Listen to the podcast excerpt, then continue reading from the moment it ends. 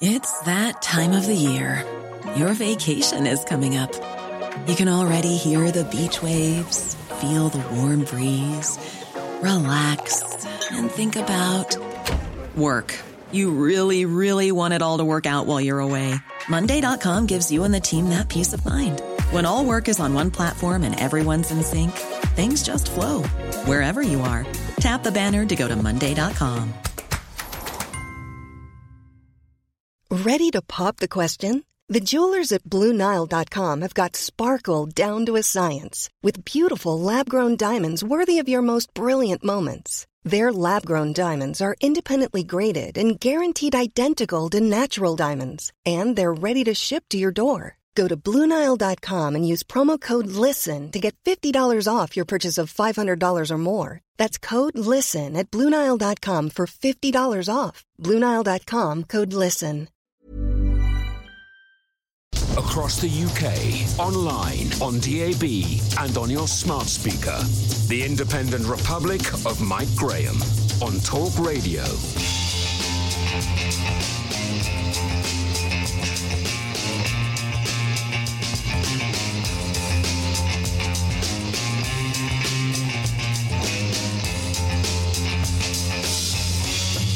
Good morning and welcome to the Independent Republic of Mike Graham right here on Talk Radio. It is lockdown Easter and it's eerily quiet out there on the streets of London today as Boris Johnson begins his recovery from a near death experience last week. Yesterday, he was allowed home from hospital and uh, he is currently recuperating at Chequers with his partner Carrie Symonds. But the hatred and bile from the left continues. The health editor of The Economist, Chris Lockwood, even suggested that the Prime Minister had never actually been ill. Uh, he's now had to issue a, an apology uh, and a retraction. Apparently, he says he made a mistake. And as the media narrative about PPE changes, thanks to several reality checks over the weekend, some people are still attempting to make political capital out of the NHS staff. The BBC on Sunday morning could barely contain their disappointment after interviewing a doctor and two nurses who all said that protection for them was not an issue and never had been. The truth of the matter is that the supply and demand is not dovetailing in every single location of the health business. But the narrative that is being pumped out by the health unions like the BMA and the Royal College of Nursing is one thing only political propaganda. Nobody in their right mind would expect NHS workers to put their lives at risk,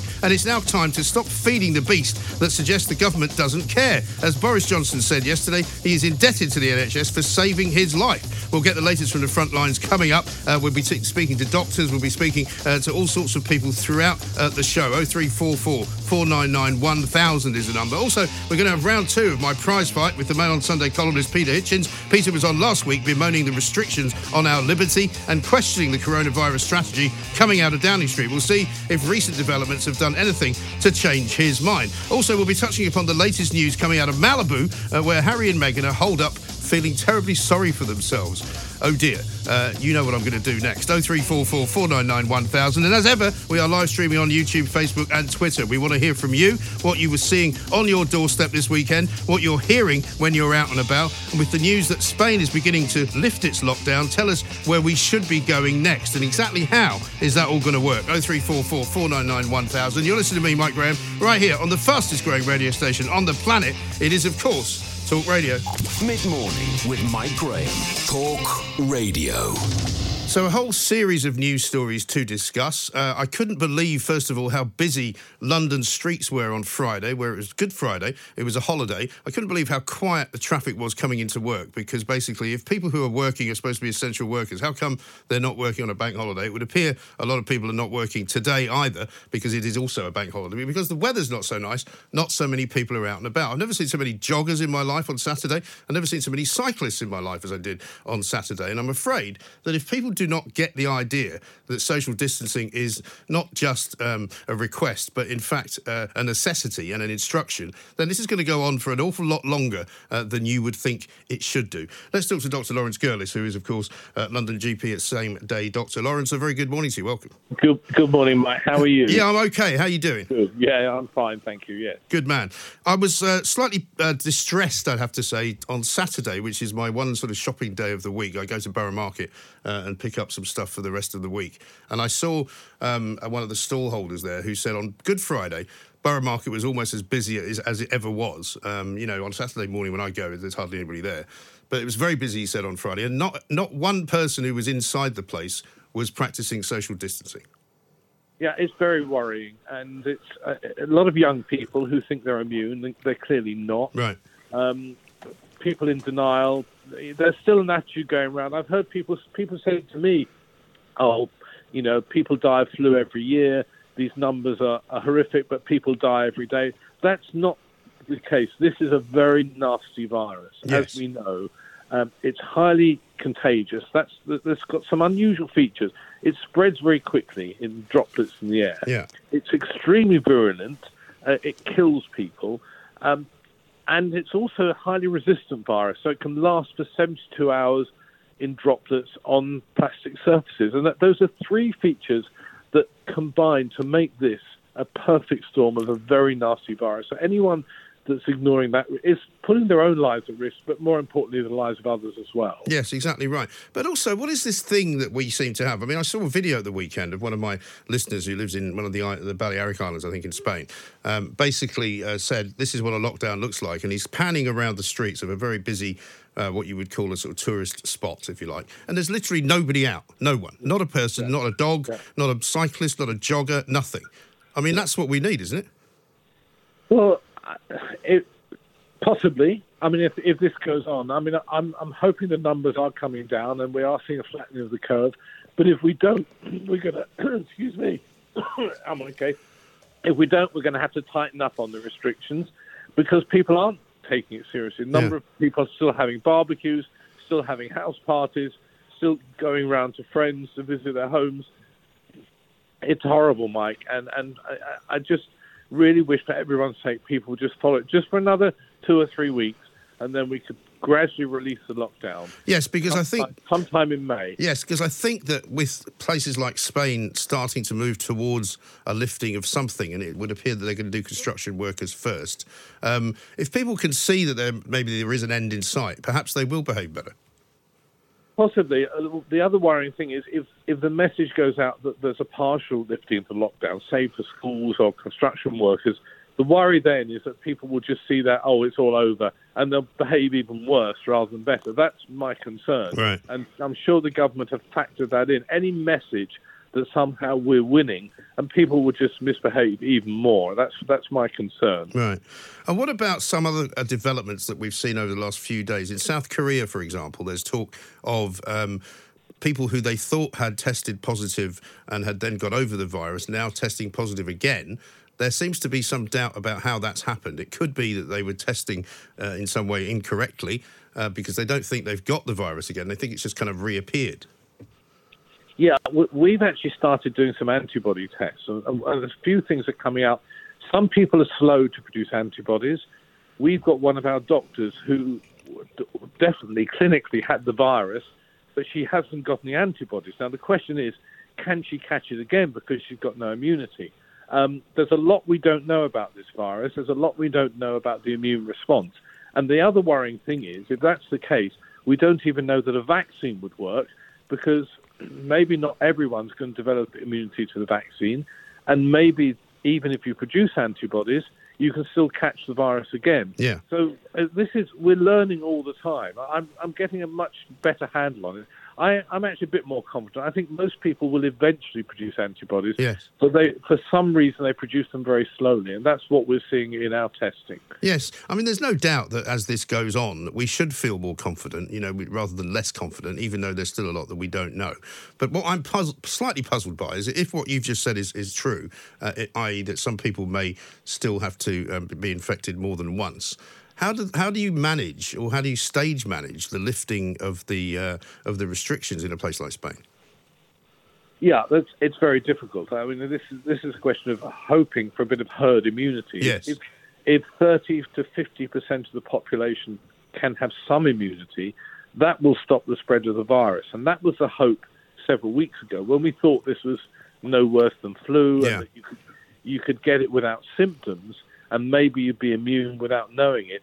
That was the hope. Now that seems not to be the case. Most of the people we're finding who have had the, the virus know they've had it. Uh, we're, we're detecting very few people who've had mild symptoms and then develop antibodies. But I, I do think that we're learning about this new plasma treatment. We're looking at drugs like hydroxychloroquine uh, in combination with other medications. So we are looking at treatments. There will be a vaccine. I hope it's you know in in the autumn rather than next year. Yeah. Um, and hopefully that vaccine has has some effect in producing antibodies and protecting us. So uh, we're learning more all the time. Um, and I'm, I'm generally optimistic. I'm just looking at the figures every day. Um, and what's worrying is I, I didn't think we'd be as bad as Italy, but I think we are. Yes, and some are saying we may end up being the worst uh, country in Europe. But I was looking at some other uh, statistics from Statista.com at the weekend, which is about deaths per million, right? Yeah. Um, and we're not brilliant, it has to be said, but we're not as bad as Spain or Italy or Belgium or France or the Netherlands or Switzerland. Yeah, I was looking at that as well. Netherlands have done particularly badly, Yeah. actually, and that's that's interesting. Um, we, I think they took a fairly relaxed view at the beginning, a very Yes. liberal society, much like ours, and I think that's probably the issue there. Yes. Um, uh, but you're right. I, I saw those figures, and we're not doing that badly. It's just the numbers. the numbers are horrific, Mike. Yeah. You know, seven, eight hundred, nine hundred a day. It's too many. We've got to see that coming down. and coming why down why why are we being affected so badly? Is, is, I mean, can you put your finger on why that is? I think we're a crowded country. Mm. London's a big city. Um, you you think of uh, other countries. You know, everyone's telling us that Sweden's doing very well, but it's it's much less crowded than we are. Yes. And I think I think that's really one of the issues. We are we live in close communities. I was travelling on the tube until recently. Yeah. Um, and I think that is a factor. We're a social society. I think the, you know, Spain and Italy have cafe societies. We have a, a pub culture. Yeah. So we're, we're very social. Young people go out seven nights a week. You know, they don't they don't uh, just go out on a Friday Right. night anymore. Right. Um, and I think those are the factors. And the other thing is, for people who don't go out, is which is what we're still seeing up and down the country. There's an awful lot of sort of house parties going on. You know? Yeah, yeah, we're sociable. We go around to friends, we go around to families, um, and uh, that's where Easter has been a bit of a challenge. But I think by and large, people have treated Easter well. I think the Prime Minister's illness shocked a lot of people Yeah. in, into behaving a bit better. Um, what I'm hoping is they don't take the view now, well, he's got over it, so that's okay. Um, so I am worried about relaxing the lockdown because I think people would just say, right, that's it. I've done my four weeks. Yeah. Uh, I'll go back to what I was doing before.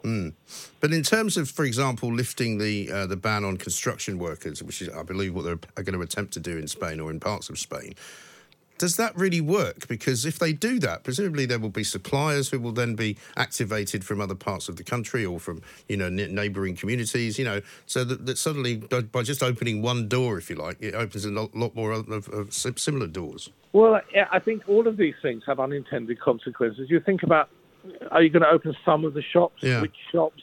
Um, are the shops going to have social distancing rules in the way the supermarkets have at the moment? Mm. Yeah. Um, Well, I mean, some people have been saying this that you know you're worrying about the uh, people who are going into parks, and you're worrying about people who are you know jogging and cycling and, and, and all of that. But yet, people are still going into supermarkets and walking quite close to one another while they're in there. yeah, and closed space. I mean, I've stopped going to supermarkets, quite frankly. yeah, yeah, I have as well.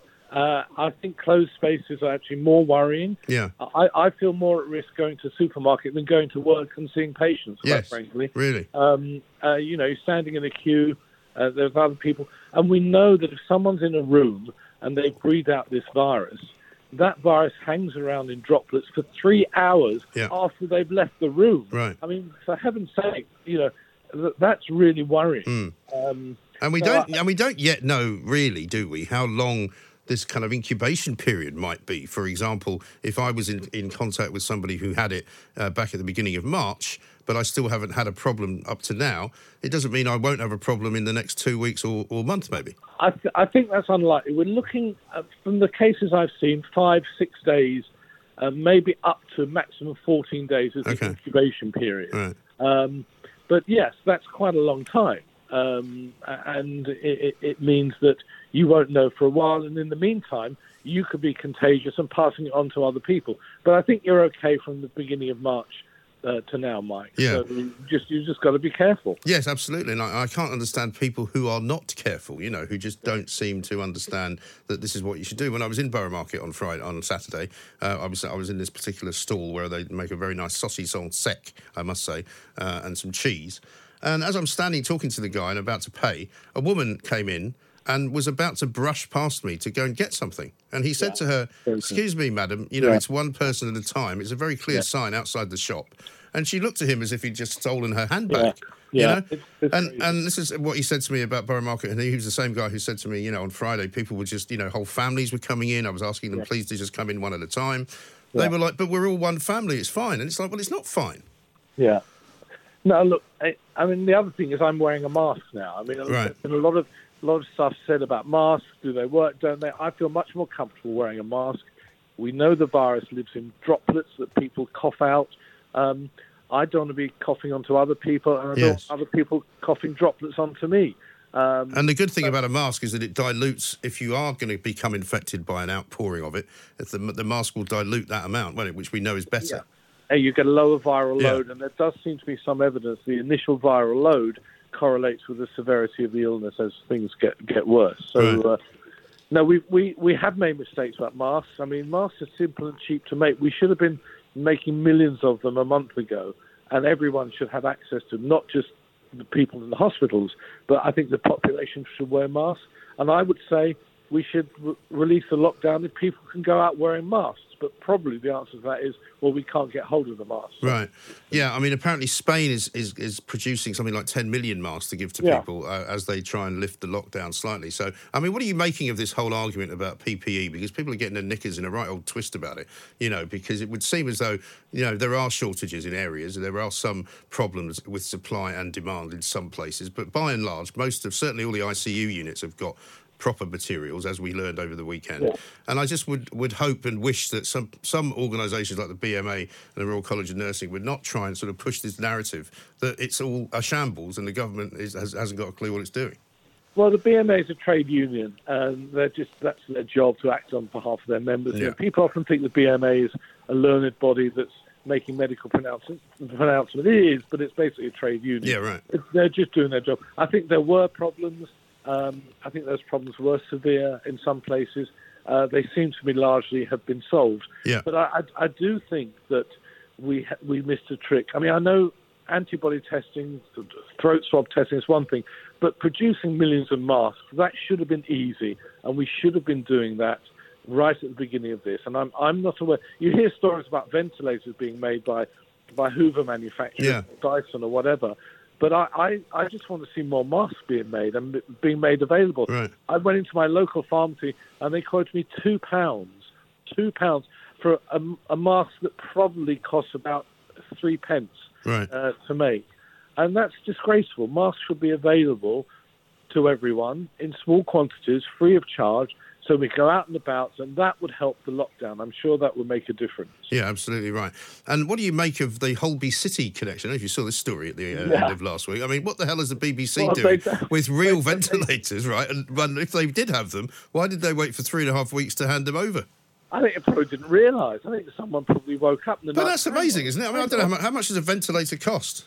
And, and, and why can't the props people make a fake ventilator? Yeah. You know, for use on home. No, they had real ventilators there. Horri- horrific, really, isn't it? I mean, I mean, Miami Vice managed to make a fake Lamborghini Countach and put it on the body of a, of a Pontiac Firebird. You Yeah. know, surely they don't need a real ventilator.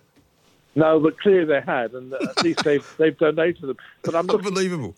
The next Holby story. When someone comes in, they're not going to get a ventilator now. Maybe they'll just let them let them die on Holby City. Well, maybe so. Unbelievable. That's incredible. Dr. Laurence Gerlis, thank you very much indeed. Good luck. Uh, when continued good luck and continued success and continued good health uh, is what we can say to everybody that we talk to today. 0344 499 1000. Don't forget, we need your eyes and ears, please, because I want to know what's going on out there. How are the police getting along? How are you getting along with the police? How are you getting along with uh, being cooped up uh, over Easter weekend? It's not such a nice day today, uh, so I imagine the streets will be a little bit quieter. But my goodness me, it was absolutely rammed in London on Friday. And one of the reasons, as Dr. Laurence Gerlis just said there, why Britain is doing uh, probably slightly worse than uh, some other countries in terms of the large numbers is it's a very overcrowded country. I think we know that, don't we?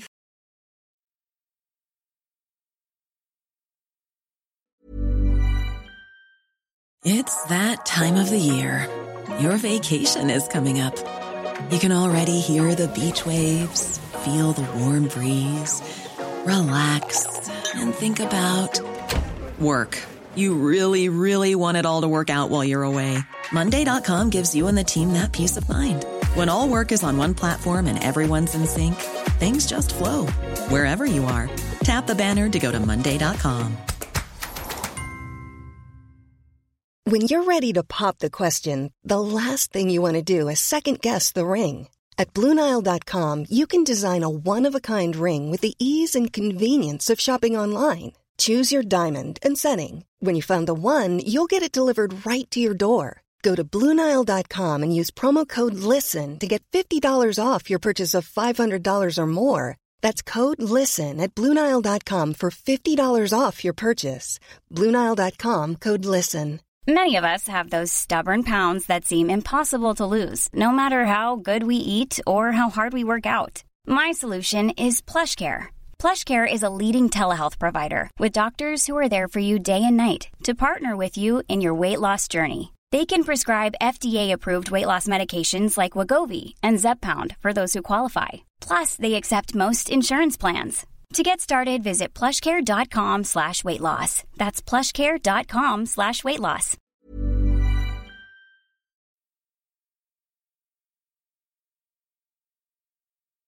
Mid morning with Mike Graham. Talk Radio. Without further ado, let us welcome Mr. Peter Hitchens back into the Independent Republic. Peter, very good morning to you. A very good morning to you too, And, and, uh, uh, and a, a blessed Easter to you. Well, indeed, it's been quite a strange Easter, hasn't it? But Very but, strange. But you know, Boris Johnson being resurrected on, on Sunday, I suppose, was entirely in keeping with the narrative at the moment. Uh, I think actually, in so many ways, uh, I, I don't think I'll join in that particular form of levity. if you forgive me. No, fair enough. Let's. Uh, we're all pleased that the yes, Prime we are. Is, I think- is I think so. recovering. I think I'd say that for certain, and uh, I'm, I, I'm very pleased that uh, that he is recovering, and uh, and of course, all our sympathies go to those families and individuals which have been affected uh, by disease at what would otherwise be a, a hopeful time. Absolutely right. Let's see whether we can start with, with a question by me to you um, about things that may have changed since we spoke last Monday. Um, you were particularly um, talking about um, various countries that have performed better than we had. We're seeing in Sweden now perhaps a little bit of a, a tighter situation happening. We're seeing in South Korea uh, that things may not always be as they seem. I shall say to you now that I made a mistake by saying to you that the death rate in Japan was very high, which it isn't. Um, so I got that wrong. However, it may become higher than it currently is. Um, and it also looks as though in Spain the lockdown may be beginning to be lifted. So, wh- what are your observations in, from the past few days? Well, I continue to say what I said from the start, which is that there is no evidence at all uh, that these economic shutdowns and attacks on personal liberty actually reduce the incidence of death from COVID 19. Uh, there's a very interesting piece, in, in, in fact, uh, which anyone can, can study uh, on, on, the, on, the, on the web today. Uh, by Yinon Weiss, which uh, which I don't know. The, you can those with great mathematical skills may disagree with it, but it, it certainly posits the fact that you can't find any correlation, uh, in particularly in the United States, which he studied in detail, uh, between the onset of shutdowns and the death rates in the various states involved, and uh, a similar uh, a similar attempt to correlate it with school closures doesn't work either. And this is what I've said from the start. But the presumption that's made in this debate by those in favor of the shutdown is that the shutdown will save lives. And therefore, those who oppose it are callous about human life. And it, this isn't so. It's, it is a presumption. And again, there's a, there's, there's, a, there's a second fascinating article by Professor John Lee in the, in the Spectator. Uh, under the title of Understanding COVID Needs Open Minds and Vigorous Debate, in which he also attacks this presumption uh, that the, the, the shutdown will, le- will lead to fewer deaths. We simply don't have any information from any of these countries to suggest that, that, that, that it is in itself effective. Uh, I would say that uh, if uh, looking at Sweden, I mean, the last figures from Sweden before the the Easter break really got underway with, with it 17 had died. I've urged caution on those figures because at, at, at holiday times the collection of, of, of, such figures is always difficult. So I, let's wait and see. But what certainly doesn't seem to have happened in Sweden so far, and one must add so far to anything one says, is the huge number of deaths which would have been predicted if one had been using the Imperial College model. Uh, absolutely nothing remotely resembling it. So I, I think that we are in, in a position where at the moment, all the governments in Europe are beginning to wonder whether they got this right. And I think what many people need to read is the fascinating article in the Daily Telegraph last uh, Friday, I think, by uh, by Fraser Nelson, the editor of the Spectator, which plainly came as a result of some extremely high-level briefings in which he made it clear that the government was deeply split about what to do next and had been astonished uh, by just how uh, effective its appeal to the public had been, and has in a way created a monster. Mm. Uh, that is to say, we have an immensely well-intentioned and, and self-disciplined public in this country, who, having been persuaded by the government of this great peril, has behaved with extraordinary uh, self-control over the past three weeks, and has also accepted without question the, an economic shutdown, which is, is costing uh, the, the equivalent of, of, of 2.4 billion pounds a day.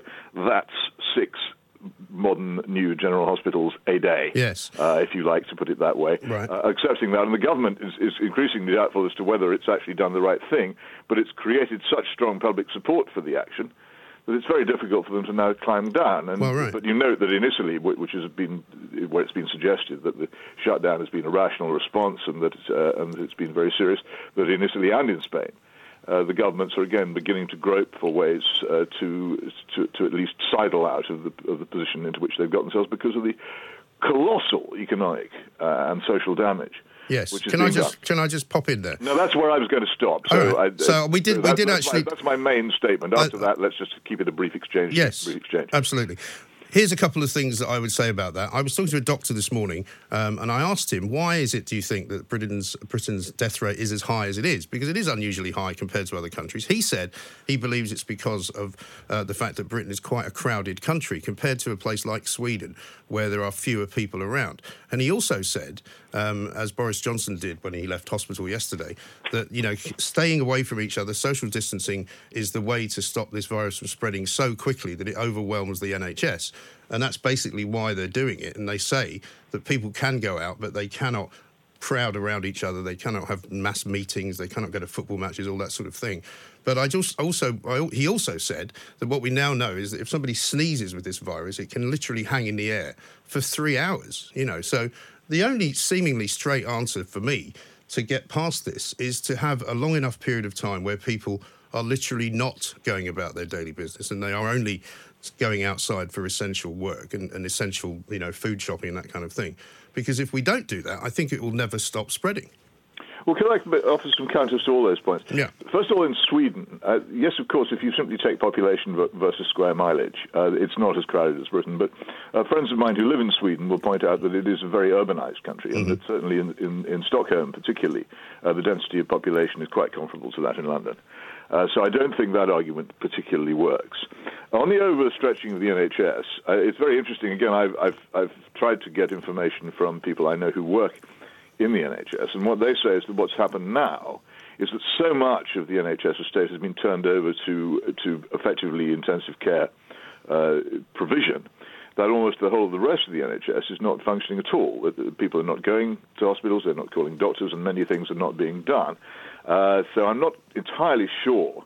Uh, what the pressure is on the NHS. One of the consequences of this is that the the normal published statistics on the usage and pressure on on intensive care are not being published. Uh, I think uh, there is a, a reasonable, unsinister reason for this, which is, as I say, it simply isn't comparable because of the huge amount of emergency intensive care provision which has now been set up. So they wouldn't really mean very much. Mm. But I think that if we did have, uh, or, could have, any measure of what was going on, I'm not sure that this argument that intensive care was under uh, under colossal, um, un, um, unsustainable pressure would stand up. And then again, we get back to the same old point: there is still no evidence uh, that the that, that, the shutdown measures are actually affecting the numbers dying. The other thing about the the British and indeed um, some of the other national figures for um, for coronavirus deaths remains at the point originally made again by Dr. John Lee. Uh, what are we actually measuring? Are we measuring people who have died from coronavirus, or are we measuring people who have died uh, who in who have actually been infected yes. with coronavirus, or have been, in some cases, presumed to be infected mm. with coronavirus. And if we are, then then how reliable are these measures? As far as I've been able to discover, and I'm not a statistical genius, and I fully admit this, trying to find out the number of deaths over and above what they would normally be expected to be at this time of year on a five-year average, it seems to be, uh, as far as I can discover, again, about a thousand a week. That's roughly 144 per day. Now, this is obviously tragic in every case, and to be to be mourned and regretted as all avoidable and indeed unavoidable deaths are, but it's not enormous. No, I get at the- that. It's not But- at the stage but this of is the- this is- pandemic which we're being told about. Yeah, but this is one of the difficulties, I think, with all of the figures that we're looking at because none of us are statisticians. The people who are the statisticians are looking at them. Uh, for example, I saw, I don't know whether you did on Twitter, some stats from Statista on the deaths per million. Uh, in various countries, and in fact, um, the UK stands at 92.53, but four countries much worse than that, five actually, the Netherlands, Switzerland, France, Belgium, and Italy and Spain are all much worse in deaths per million. But the problem is, I think, Peter, you're right to, to call attention to who is being uh, said to have died of, of coronavirus, because I think every country in the world is doing it a different way. That we're, is true. We're hearing it from South Korea, for example, now that they think that they are uh, the, the patients who are who are becoming reinfected with coronavirus are not necessarily being reinfected, but they're actually uh, the virus is just kind of reappearing rather than uh, uh, coming back again. So what's happened there is they think that their testing system was wrong. So it may well be, and you're also right to say, you know, wait and see, because we just can't be sure. Really, I think is the problem. Well, I think it, it, the limit of our knowledge is, is, is the limit of our ability to discuss it or make policy. Uh, but I think we have we have to recognise here that the spread of viruses, as, as the, the fact which you produced earlier on about the effect of the sneeze, the spread of viruses is, is such an astonishingly potent thing, uh, especially in an advanced urban society, uh, that attempts by the state to control it are much like an attempt by the state to calm the Atlantic Ocean in a storm. We don't, we simply don't have as, as much power as we think we do over these things. And so, and what there is no evidence of is that we've been able to exercise that power. Now, in that case, uh, we have to look again at the, at the proportionality of the measures which the government has been undertaking. And I think the government are doing this. Uh, one of the papers, I know that, that Matt Hancock uh, denied this at a, at a, government press conference, which baffles me. But one of the things that has been considered at a cabinet committee and, and has been sourced, uh, as, and I've checked this out uh, to a minister who's seen it, is a suggestion, certainly a projection, and projections, as we know, are not to be not to be relied upon as fact.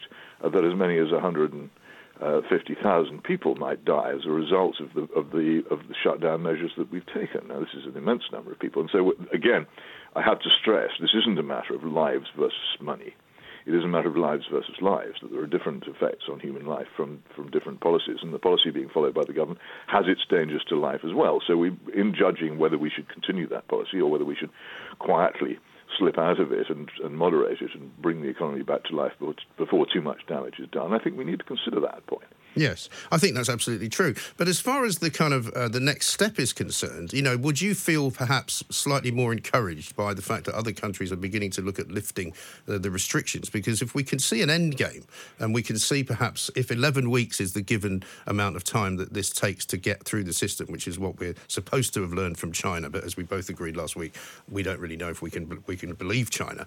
Um, but say it is 11 weeks, and say the Spanish uh, lift their, uh, their their lockdown, but say the Danish lift theirs, other countries start to do the same thing. There will be something sort of, you know, uh, almost sort of evidential that we can learn. Well, I'm not sure uh, about that. I would certainly, I, it's, it's not for me to do anything which might discourage the government uh, from beginning to moderate these measures because I fear greatly for, as I, we discussed last week again, for the small businesses, uh, for the people losing their jobs, for the people facing wage cuts, and for the, the very many damaging things which people face when we do eventually return to something like normal mm. in terms of higher taxes, lower standards of living, and everything else, which I think are very much coming our way and will be worse the longer this goes on. And I, I w- would not want to, to, shout and scream, oh, you're in retreat at the government, mm. because it, I, I would very much like them to retreat, and I would like to give them an honourable way out of what seems to me to have been a mistake. But in return, I would not want anybody uh, to, to start claiming that the measures have actually been the cause of the eventual decline in coronavirus infections, which I think uh, we will see. Uh, because, as, as, I say, there is no evidence of this. And I return to my metaphor. The, the patient goes to the doctor with chickenpox. The doctor says, if I cut off your right leg, uh, then it will go away. He cuts off his right leg, the chickenpox goes away. The doctor says, There, you see, I was right. But in fact, there's no connection between right. the cutting off of the leg and the chickenpox going away. Uh, but I don't want, it, it, it, I will not do anything to, to discourage the government by, by any kind of saying, Look, they've, they've made a mistake, look, silly fools. Yes. Uh, to prevent the, the shutdown from being moderated, because I wish to see it moderated. But, but, uh, what, but what I, people... I, on the other hand, I do not think that at, at the end of it, without any uh, causal or even correlative evidence that the government or anybody else should claim that this shutdown has, has, has led to the Yes. decline in coronavirus But, but, infections. but, but as I said to you last week, I don't believe that the reasoning for the shutdown is to prevent death that is going to happen when people get the disease. What it's there to do, and what other countries have said it's there to do, is to try and relieve any pressure that might overwhelm the, the NHS. And that appears to have been successful up to now because we get reports now from around the country that, that the NHS is coping. It is under pressure, but it is actually coping. And what we can say uh, is that therefore, uh, if people were dying simply because there wasn't enough equipment for them to actually, you know, be given, for example, oxygen or ventilators because there were just too many of them, then it has worked. Well, I, I don't agree because it's the same argument, really. The argument as, as, as to whether the, the shutdown prevents infection is the same as the argument about whether it prevents death. Uh, is does the shutdown in itself hamper or, or inhibit or slow or stop the, the spread of infection of, of COVID 19? I don't think there's any evidence this is so. And until there is, I don't think anybody should claim that, these actions have have caused whatever may now happen. Of course, we don't know what uh, viruses operate very strangely, and they're affected by Sure. all kinds of things, including changes in the weather, for instance. Uh, so we don't know what will happen next. But I, I simply don't think people should claim uh, that they have done something when they have no evidence they've done so. Uh, No, if, sure. If, if, these, if these infections are reducing and if deaths are reducing, then let us all rejoice enormously because that is good for everybody. But let us not uh, make claims that can't Okay. be substantiated. Now, a lot of the people that have enjoyed our little jousts on Twitter and on here as well, uh, and again, I thank you, Peter, for doing it, and I think we should do it again next Monday, by the way. I think I'd be delighted to do that. yeah. um, and we, I, we've, we've found a way of talking to each other without interrupting as well, which is which I'm very happy about. Um, here's the thing. If, for example, the question that a lot of people have asked me over the course of the weekend is, please ask Peter Hitchens what he would have done differently to what this government has done, um, because what you seem to be suggesting is that if you had if you if you had had not locked down the economy and allowed the economy to continue, that would have been an improvement. But it could have cost a lot more lives, surely. Well, it could have done, but as I say, there's no evidence that it could have done, and, and that is why I continue to say that I would follow the Swedish example. That is, say, taking uh, uh, modest, practical measures without shutting down the entire economy and without uh, forcing people into isolation. Uh, if you look at what's happened in Sweden, they have not done nothing by any manner of means. So, for instance, the senior members of the royal family are in social isolation. Yeah.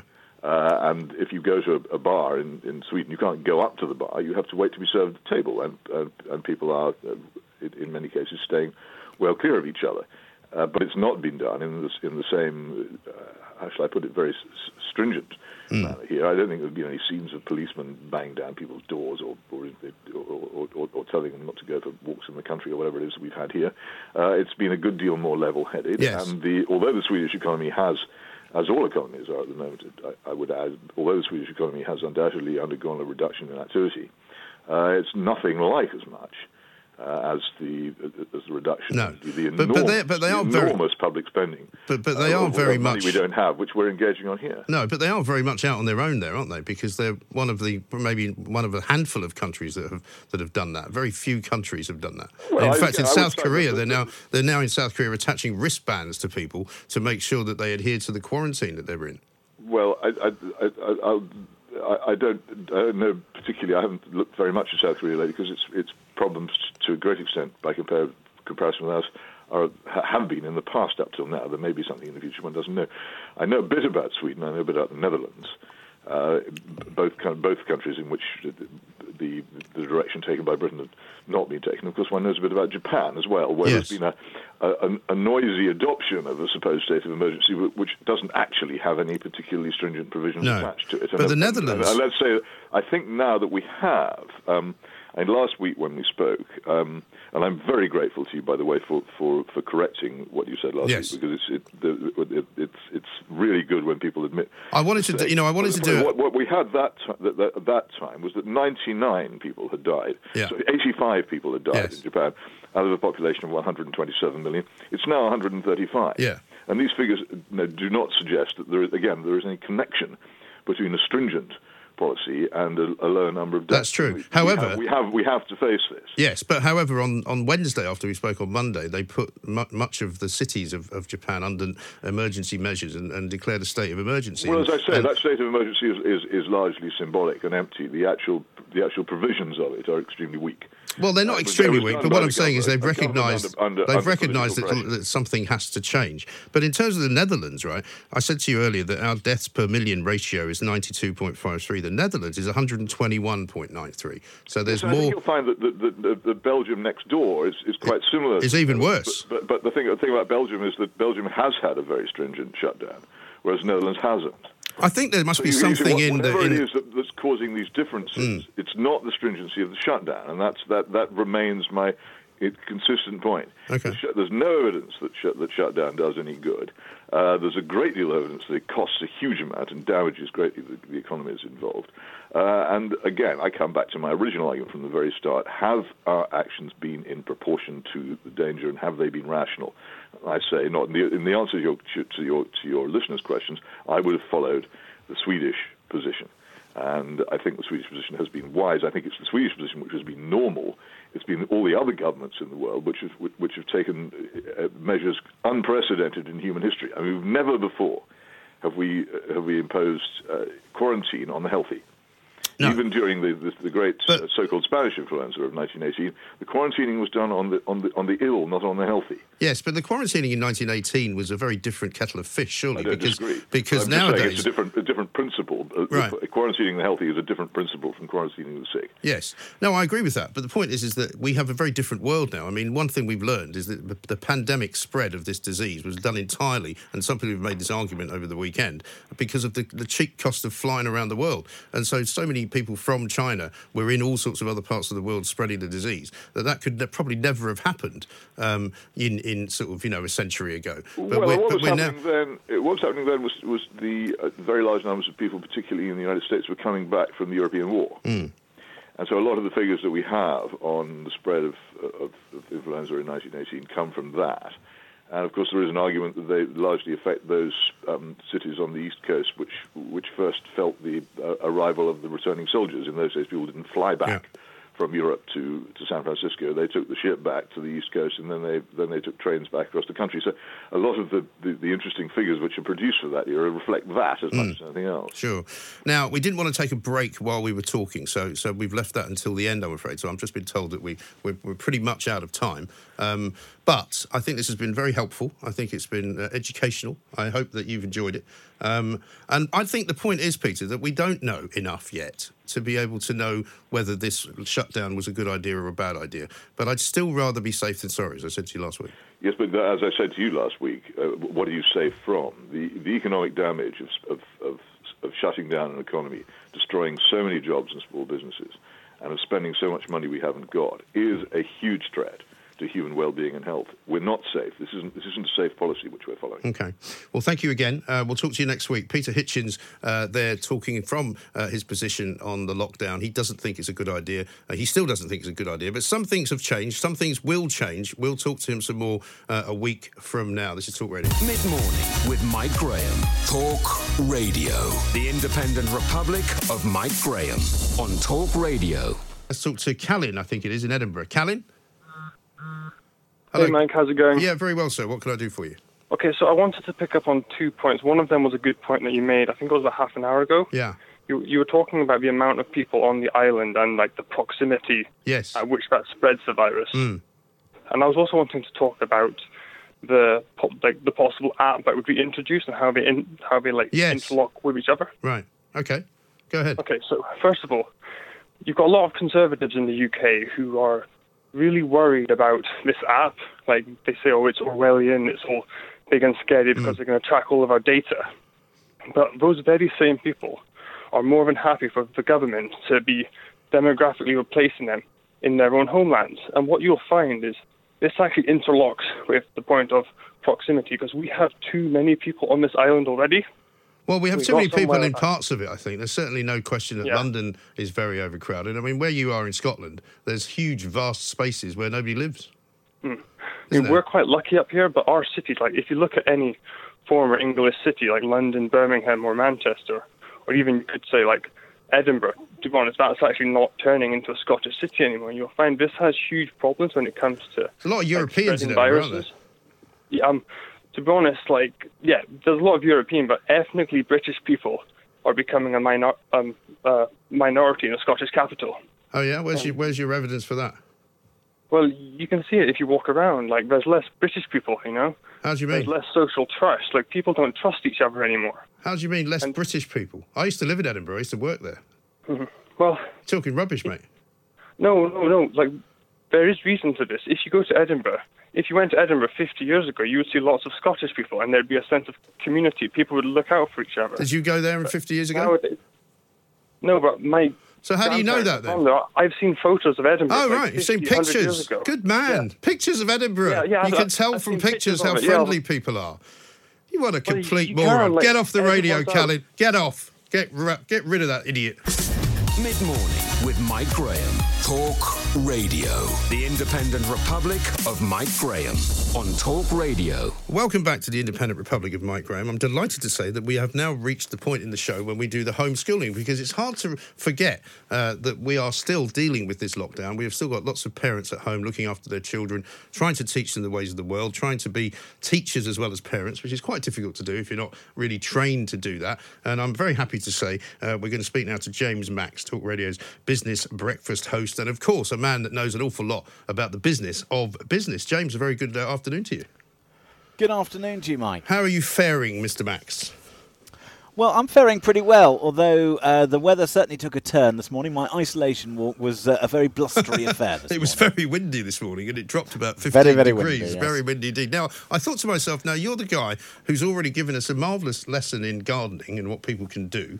Um, so much so that my own son has cleared a whole entire section of our garden, which was previously kind of an old sort of chicken coop, which was just lying, languishing away. Um, and he's now going to plant a load of stuff in there. So, so thank you for that. Um, Fantastic pleasure, anytime. yeah, and now I'm, I'm going to um, impose upon you one more time because of the markets uh, situation. Because what I thought people would like to hear about is how the markets actually work, not so much how they're doing, but you know, I've had conversations for the past few weeks, obviously, about the markets in all kinds of different ways. And I wondered about the efficacy of keeping them open. But actually, I find it strangely kind of calming and reassuring that they are still working that they are still going. Well, indeed, the thing about the markets is that very often what we do is we talk about the index. We talk about the FTSE 100 or the FTSE 250 or the New York Stock Exchange, the Dow Jones, and we'd say, oh, they've gone up by X number of points, they've gone down by X number of points. But in fact, all of that is really quite meaningless hmm. because each index is made up of a constituent part. So, funnily enough, the FTSE 100 is made up of 100 different companies. And in fact, those companies change every so often because it's the 100 most valuable companies which are listed on the London Stock Exchange. And what we see is that over a period of time, those uh, companies will individually go up and down in value depending on how they're doing, demand and supply. And then that index is looked at as to whether it's representative of the biggest 100 companies which are then listed on the on the stock exchange because many more are listed in other indices because they're not quite as big. So they're all fighting to get into that top league. It's a little bit like uh, the Premier League in football. Everybody's fighting to get in there Right. because we have now entered an era when a lot of trading is done automatically. And Yes. you might think, hang on a second, how can you trade automatic? This is bonkers. Uh, and to an extent, it is a bit, but there's so much money which is looking to get in there. And a lot of that money, by the way, belongs to you, and it belongs to me, and it belongs to all of us, either directly or indirectly. Right. So, for example, all of that money that's going into the market, a lot of it is made up of pension funds. So, if you've got a pension, it won't be just sat there in money. That money that you have set aside for your pension has to go into something, and some of it will go into uh, what's known as equities, i.e., these stocks and shares of the biggest companies. So, some of those companies you will know uh, and you'll recognize, and some of them, quite frankly, you won't have a clue, you've never heard of them. Uh, but it, do- it doesn't matter because then what happens is that there is an allocation. So, for example, you can buy an index. So, very often, what pension funds will do, and the reason why this automatic trading happens is because the automatic trading says match the market, follow the market, do whatever the market says it's doing. So, whatever percentages are made up by the values of all of these different companies, your little index must match the performance of that. And so, algorithms, these computer programs, then follow them which is why we have this automatic trading, which is why when the market moves very substantially, it's normally because computers have put sell commands on certain things because they have a new piece of data. So all I'm saying is that these markets are highly automated. And yes, of course, as an individual, you can either try and break the market, you can try and do your own thing, you can try and trade differently. But a huge amount of trading is done automatically and on our behalf. So just coming back to that, because it's so important to understand why it matters to you and to me and to all of us, why when markets go up and down it affects us, is because when we see new pieces of data, so it might be an economic piece of data about market growth, it might be a new piece of legislation which either encourages or disincentivizes a certain kind of product, or, for example, data on a particular company on how it's doing, then suddenly all these algorithms change and then the market moves. And then if you're in the wrong place, you can catch a, a pretty nasty yeah. cold as a result. okay. It. And interestingly enough, a lot of these measures were put in, these automated measures were put in, weren't they, to stop massive falls and massive rises as well. Because when it was the days of the good old Wild West, um, you know, when I was in Fleet Street and Wall Street was, you know, full of people like uh, Leonardo DiCaprio, you know, basically it was it was a sort of you know, um, winner takes it all type measure. I remember reading a great book that my sister recommended to me called The Great Silver Bubble when Bunker Hunt tried to corner the silver market and ended up losing out to such an extent that he was flying literally jumbo jets full of silver silver um, um, over into into Europe into Amsterdam because he had bought he'd, he'd sold all this stuff and he had to sell it and had to actually deliver it.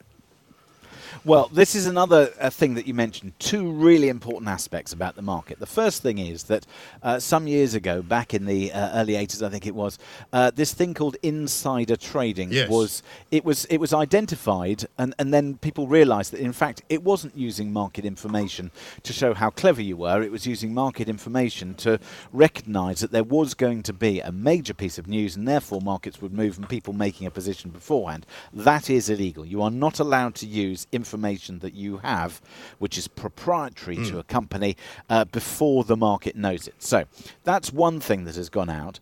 Um, we've also seen uh, a huge amount of trading by shadow markets. So people um, borrowing shares in order to have derivatives which are made off the back of these uh, trades. It's mm. enormously complicated, and I wouldn't recommend that anybody, unless you are um, an, an, expert, gets involved in these. But you should know about this trading which goes on because, in fact, away from the markets, there's a huge amount of forward trading, um, people making speculative bids, people making uh, calls, and it is very, very risky. And sometimes there are investors who say, "Oh, you can make a bundle of cash on this because look how you can chart your returns. You can you can buy these shares and you don't even have to own them. You can own a quarter of them." What they don't tell you is the downside that if the market moves away from where you think it's mm. supposed to go, uh, you can lose a lot of money. It's a bit like, um, I suppose, gambling uh, when it's sort of really on tilt. Because I think when people talk about investing in markets and they talk about the likenesses between gambling, then I get cross. Yes. Because it's not. When people talk about derivatives and when they're not an expert in how the market moves, that's akin to gambling, and that's when I think we get ourselves into big trouble. When people move from being a market investor to pretending that they can see where markets are going to move in the future, yes, that's when you have the real problems. Yes, and funnily enough, one of the things, or two, a few of the things that I've learned, I'm sure I've told you about my sister who's been in the financial business all her life, and I still don't really understand it, even though she's explained it to me about a million times. But you know, things like companies that hedge currency because they trade in all sorts of different countries, they sell their products in different countries, so they will buy sort of dollar futures, if you like, looking ahead to say, hoping that the, that will hedge against the price moving, which would affect obviously their exports. Well, this is a really important part of the market, and in fact, there's there's a very reason why you would do that. So, say for example, if you are a company that uses international trade all the time, mm. what you don't want to be exposed to is kind of a double dip into your profits. So, of course, if you were to use foreign currency, if you have certainty, then you can book the deal, and you can book the deal at a certain price. So, yes. what people are saying is that in one month's time, six months' time, twelve months' time, we want to buy with our British pound a number of US dollars or, or euros or whatever currency it may be, and you can buy the price today, so you have Yeah. absolute certainty. Now, what it means is that the person on the other side who's selling it that to you, they will possibly take uh, an upside or a downside depending on where the currency is, and the markets look ahead. But for companies, that's that's taking the risk out. For you as an investor, it's taking the risk on the market hmm. for that period of time. So it's a really important tool that has made the UK one of the most sophisticated markets out there because we have a huge expertise, particularly in foreign exchange. And one other thing that we haven't talked about at all, which is corporate bonds, Yes. which is when a company borrows money because it thinks that the market can offer a better rate than just going to a bank. So a bank will say, yes, of course, uh, Mr. Mr. Chemist, Mr. Manufacturer, Mrs. Uh, car maker, whoever it may be, you can borrow money from us. Here's the deal. And what they do is they say, okay, well, either we can take out a bank loan, or alternatively, we can issue our own uh, corporate bonds, our own paper. We get them priced up. And then again, the market is taking a risk as to whether or not that company can pay back that money at the end of it. And also, the higher the interest rate, uh, the more likely it is that you, as an investor, are taking a risk. So, all of these things, if you pare it back, what you're really doing, whether you're talking about equity, which is sort of money in, or debt, which is um, trying to sell on uh, the money that you borrow, what you're really talking about is you're talking about risk. When you're talking about shares, you're talking about the risk that a company won't perform as well as it says it's going to, and therefore its dividend, the, the money that it pays out, a little bonus, is not going to be what it should be, and you're pricing it on that basis. And when it comes to debt, you're really pricing on the ability for somebody to pay back that money and to pay you the interest that you agree on that debt. So it's all about risk and return and trying to analyze that and then come up with a price. And that's what the markets are doing. They're using their um, the huge bulk of um, transactions to price these different elements of risk in. So yes, they are forward looking and to to the rest of us who perhaps if you're not in the market understanding what they're doing is a bit bonkers particularly when there were wild movements. Yes, exactly right. Normally But they- wild Sorry, go on. No, it's normally those wild movements that are, are, are showing that the market can't price itself. It doesn't know how to price it, so therefore you have a wide variance of sales. When a market is working really well and people are fairly certain about the future, whether it's good or bad, that's when you get very small movements because people are able to price it in. If they've got no idea what's going to happen, and this is why we've got massive movements uh, at the moment. So, for example, last week the FTSE 100 index, all the shares collectively went up by nearly 3%. Why? Right. Well, no one knows really. Well, that's the great thing about it, isn't it? Fan- Fascinating. We could probably explain this away for another three hours, but we've got to run. Uh, James, thank you very much indeed. James Max, Talk Radio's business breakfast host, back tomorrow morning, of course, uh, at five o'clock. Money does indeed make the world go round, which is why I can, I'm convinced that now the market should stay open, one, but also two, that no government around the world here uh, is going to let the economy fall into rack and ruin. It's simply not going to let it happen. Why? Because it can't let it happen. It's as simple as that. Talk radio across the UK, online, on DAB, and on your smart speaker. The Independent Republic of Mike Graham on Talk Radio. If you enjoyed that, be sure to catch the whole show 10 till 1, Monday to Friday on Talk Radio via DAB, online, or via the Talk Radio app. And if you have an opinion on the stories we cover, we'd love to hear from you. Call us on 0344 499 1000 or tweet at Talk Radio during the show to have your say. Mid morning with Mike Graham. Talk Radio.